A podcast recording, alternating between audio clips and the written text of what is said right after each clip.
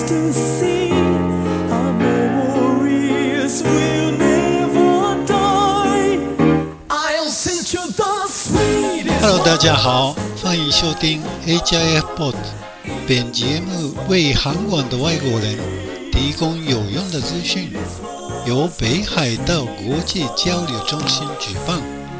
我是主持人范田浩二。嗨，大家好，我是玛丽，很高兴您再次收听我们的节目。皆さんこんにちは。インターネット放送 HIFPod をお聞きいただきありがとうございます。私は司会役の飯田浩二。そしてマリです。どうぞよろしくお願いいたします。この放送は函館で生活している外国人のための情報発信番組で、北海道国際交流センター HIF が運営しています。はい。CEFN 的韩国气温已经降至0度，终于下雪了。是的，每天都好冷啊。不知道大家换好冬天的汽车轮胎了吗？我还没换了。您还没有换吗？但是明天明天或者后天要去换轮胎。你有银行账户吗？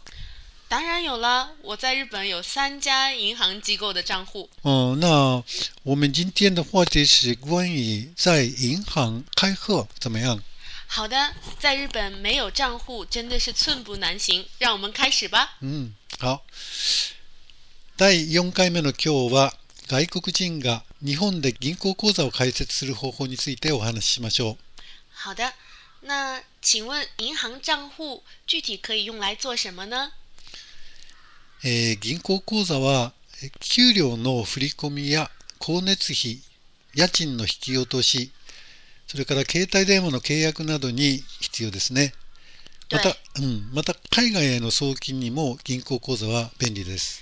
是的，是的，在日本不管是交水电费、房租，还有手机费等的费用，都是需要用到银行账户的。当然，如果你存够了足够的钱要寄给爸爸妈妈的话，没有账户也是寄不回去的。那请问外国人也可以开设账户吗？外国人も日本で銀行口座を開設することはできます。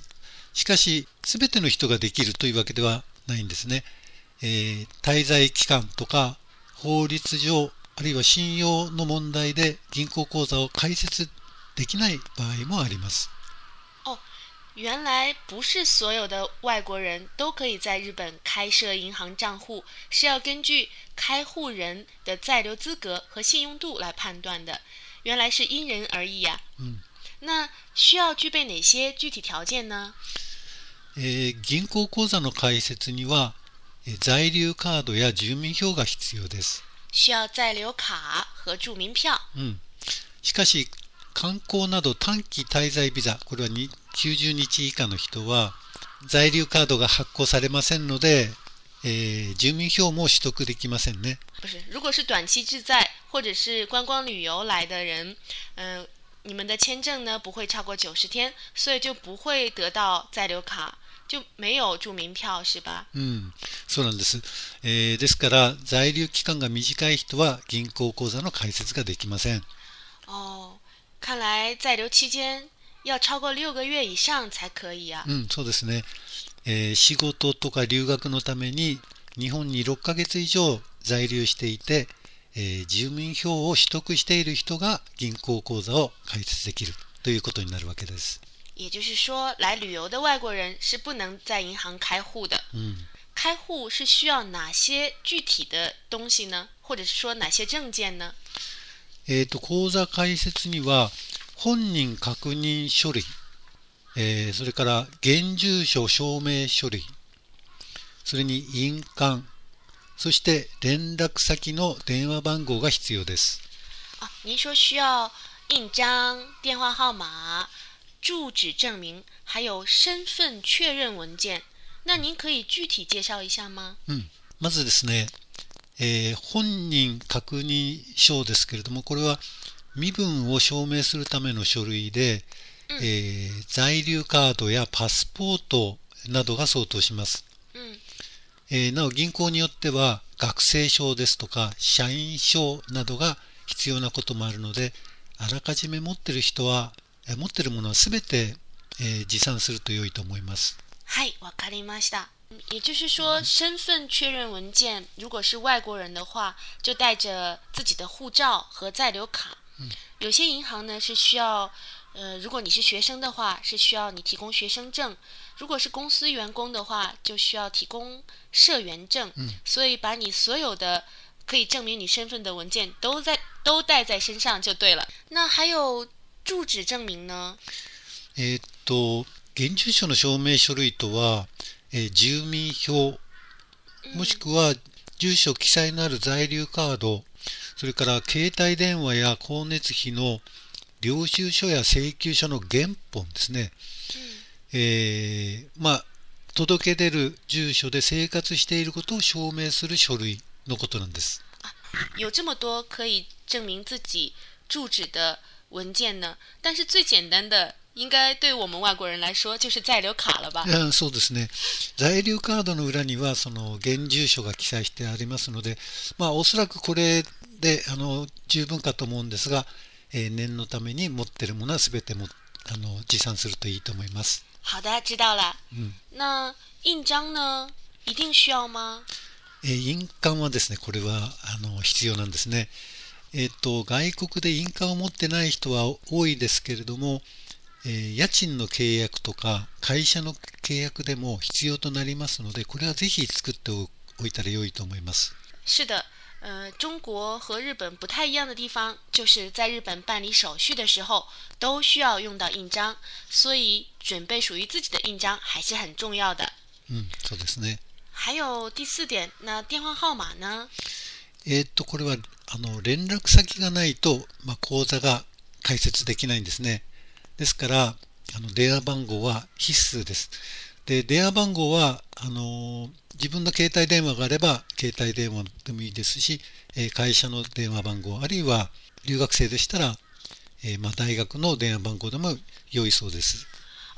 如果你还没有申请好自己的电话号码，那就可以用学校或者你工作单位的电话，这样我们就放心了。那范田老师，你有推荐的银行机构吗？どの銀行でも可能なんですけども、私はゆうちょ銀行をお勧めしたいと思います。ゆうちょ銀行、はい、郵局的銀行ですか？そうですね。はい。ゆうちょ銀行の場合は6ヶ月以上の在留カードがあって、必要な種類を揃えれば銀行口座を比較的簡単に開設することができます。原来是这样啊！所以大家来日本最先都会在邮局银行开户。邮局的银行除了开户简单，还有哪些服务是很方便的呢？ゆうちょ銀行の場合は何といっても店舗数が多い、お店の数が多くてですね、全国に、お店とか ATM がたくさんあります。また手数料は時間内は無料で、海外への入金送金もできます。全国都有它的店铺和 ATM。而且在规定时间内手续费是不需要的，也就是免费。而且还可以寄钱回老家，或者是说收钱，收到我们的学费。邮局的银行，日本全国各地都有它的店铺，而且都有 ATM。在规定时间内呢，不需要手续费，所以取钱也很方便。那请问范田老师，在邮局银行开户需要很长时间吗？準備がよくできていればですね、比較的早いんですけれども、いきなり窓口に行って申し込むといろいろ手続きに時間がかかるかもしれません。いずれにしてもその日銀行は開設できると思います。事前準備好資料再去郵局辦的話、就會很快辦完。如果你不準備資料直接去郵局辦的話，當天也可以辦得下來，只是花的時間會相對來說比較長一點，是吧？そうですね。那需要在哪裡、怎麼準備這些事前資料呢？それでですね、事前にインターネット上で申し込み書を作成して持っていくという方法があるんですね。上網事先做好這些資料。そうです。そうするとその窓口での手続きが簡単になって、比較的、効率よく口座を作成することができるようになります。那范婷老师，您可以简单介紹一下、上網去做这些资料的流程吗？はい。まずインターネットで、ゆうちょ銀行って検索してください。首先输入ゆうちょ銀行、找到它的网页。そして口座を開く。找到開户、日文叫做口座を開く这个按键。そうですね。そしてインターネットで申し込み書を作成するというところを押してください。然后点击インターネットで申し込み書を作成する这个按键。そうするとですね、言語の選択画面が出てきます。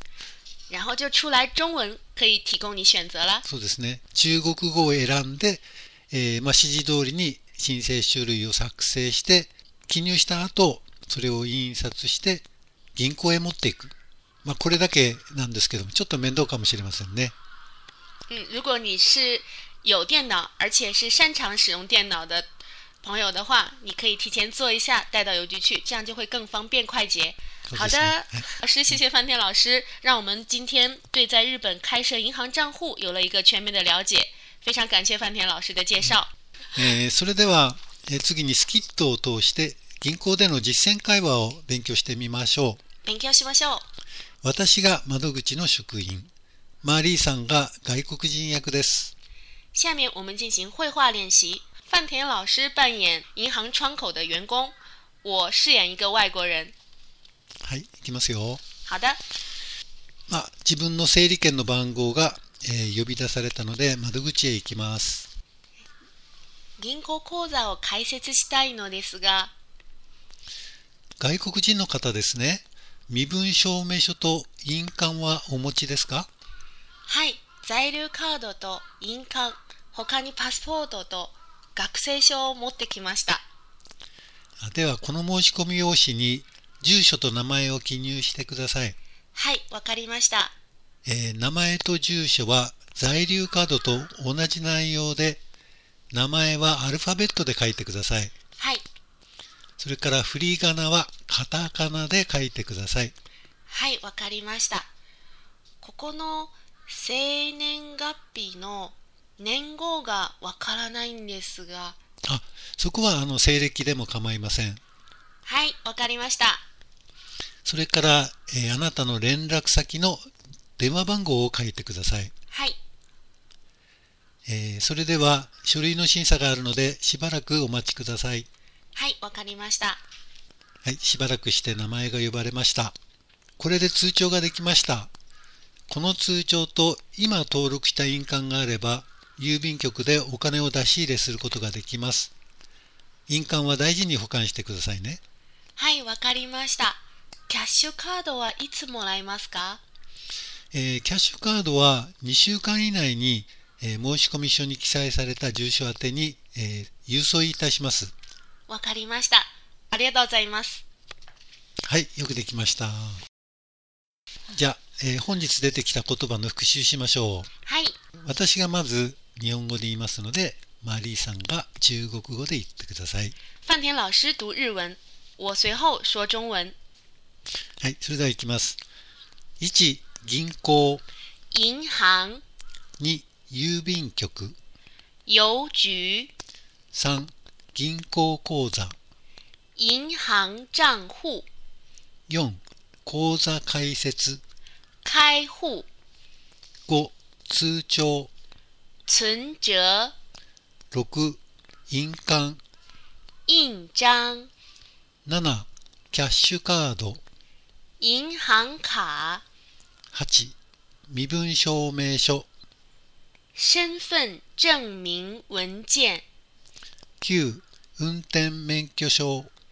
驾照。10、領収書。发票。そろそろ時間が来ましたね。時間早いですね。はい。本日も HIFPod をお聞きいただきありがとうございました。感謝您今天收听我们的节目。HIF ではホームページや Facebook でも情報発信をしています。ホームページのアドレスはhttp://www.hif.or.jp です。またご質問やご意見がありましたら微信または LINE で函館ライフ、スペルは HAKODATELIFE